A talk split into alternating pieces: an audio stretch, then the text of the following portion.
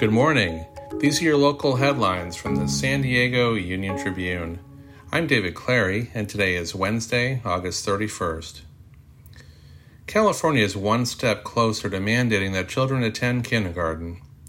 A bill approved by lawmakers is headed to the governor's desk and would require children to complete a year of kindergarten before entering first grade.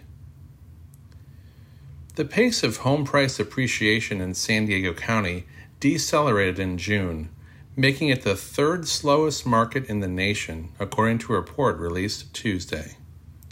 While local home prices rose 22% year over year in June, that figure is down from 30% in March.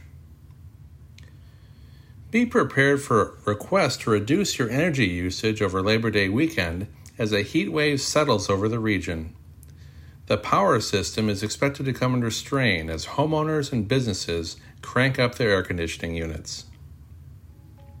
You can find more news online at san diego union tribune.com.